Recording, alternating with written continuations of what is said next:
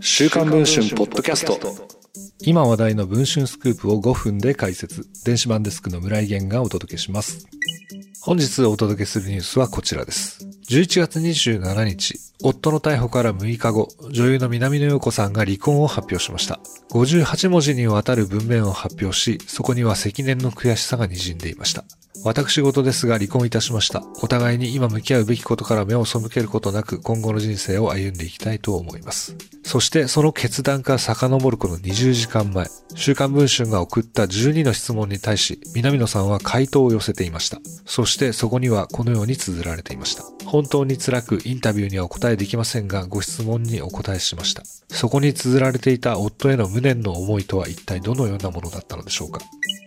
南野さんの元夫、金田敦容疑者が業務上横領の容疑で静岡県警に逮捕されたのは11月21日のこと。舞台は静岡市の社会福祉法人、精神科医が運営する特労老人ホームでした。昨年10月26日に精神科医の口座から約1500万円を金田さんが関係する別の法人に振り込ませ、流用した疑いが持たれているといいます。警察は逮捕当日に南野夫妻の住む都内の高級タワーマンションにも家宅捜索に入ったといいます。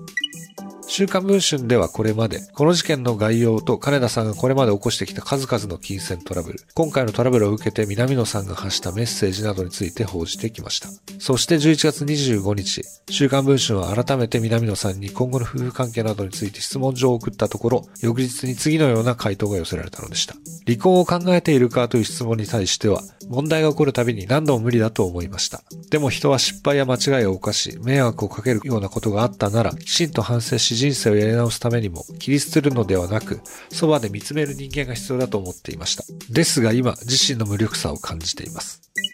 そしてそれから20時間後、南野さんは離婚を発表しました。ようやく不詳の夫を切り捨てる決断を下したのです。南野さんは週刊文春の取材に対し一体何を語ったのでしょうか現在配信中の週刊文春電子版では南野さんの回答すべてを掲載しています。気になる方は電子版の会になっていただき記事をお読みいただければ嬉しいです。それでは本日のポッドキャストはこの辺りで。